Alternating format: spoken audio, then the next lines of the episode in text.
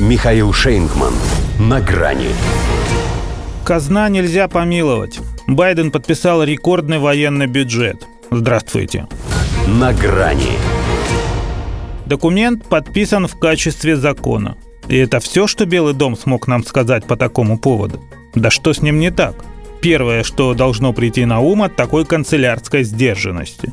Пусть даже все прекрасно знают, что именно Джо Байденом не так. Но у него было минимум две причины, чтобы сделать из этой формальности событие национального масштаба. Пригласить этого парня, который здесь управляет, министра, министра Остина, само собой позвать президента Харрис, ну и самому с металлом в голосе и с пафосом в словах изречь нечто духоподъемное.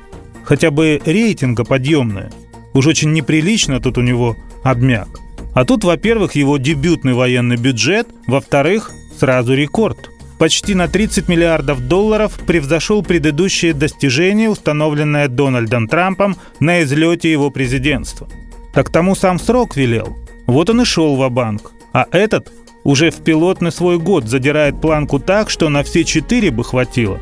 Причем всему миру. 768 миллиардов.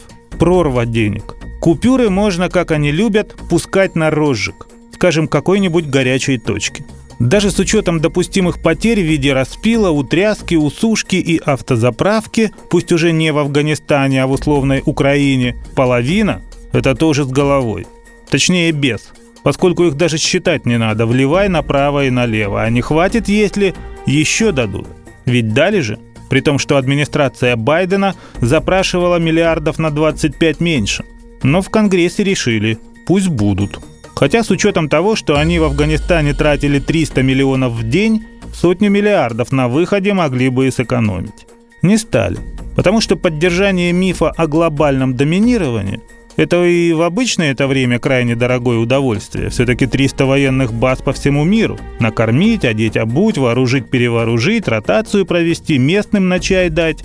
Учения, опять же, регулярные – а после такого бегства из Кабула пыль в глаза уже и вовсе должна быть золотой.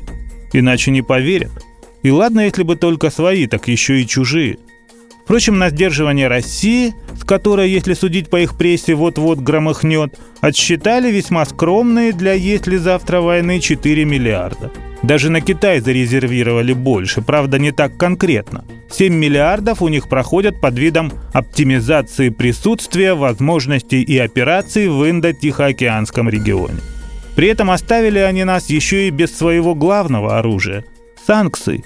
Тоже мне военный бюджет. Ни запретов на «Северный поток-2», ни табу на сделки с нашим суверенным долгом, ни черного списка 35 друзей Путина. И все это еще ни о чем не говорит – они ведь нам какие последствия обещают? Невиданные. Вот их в финансовом документе и не видно. У них это такой же стелс, что супер-эсминец Замвалд или истребитель F-35. Толком ни на что не способны, зато слухами о них земля полнится. До свидания. На грани с Михаилом Шейнгманом.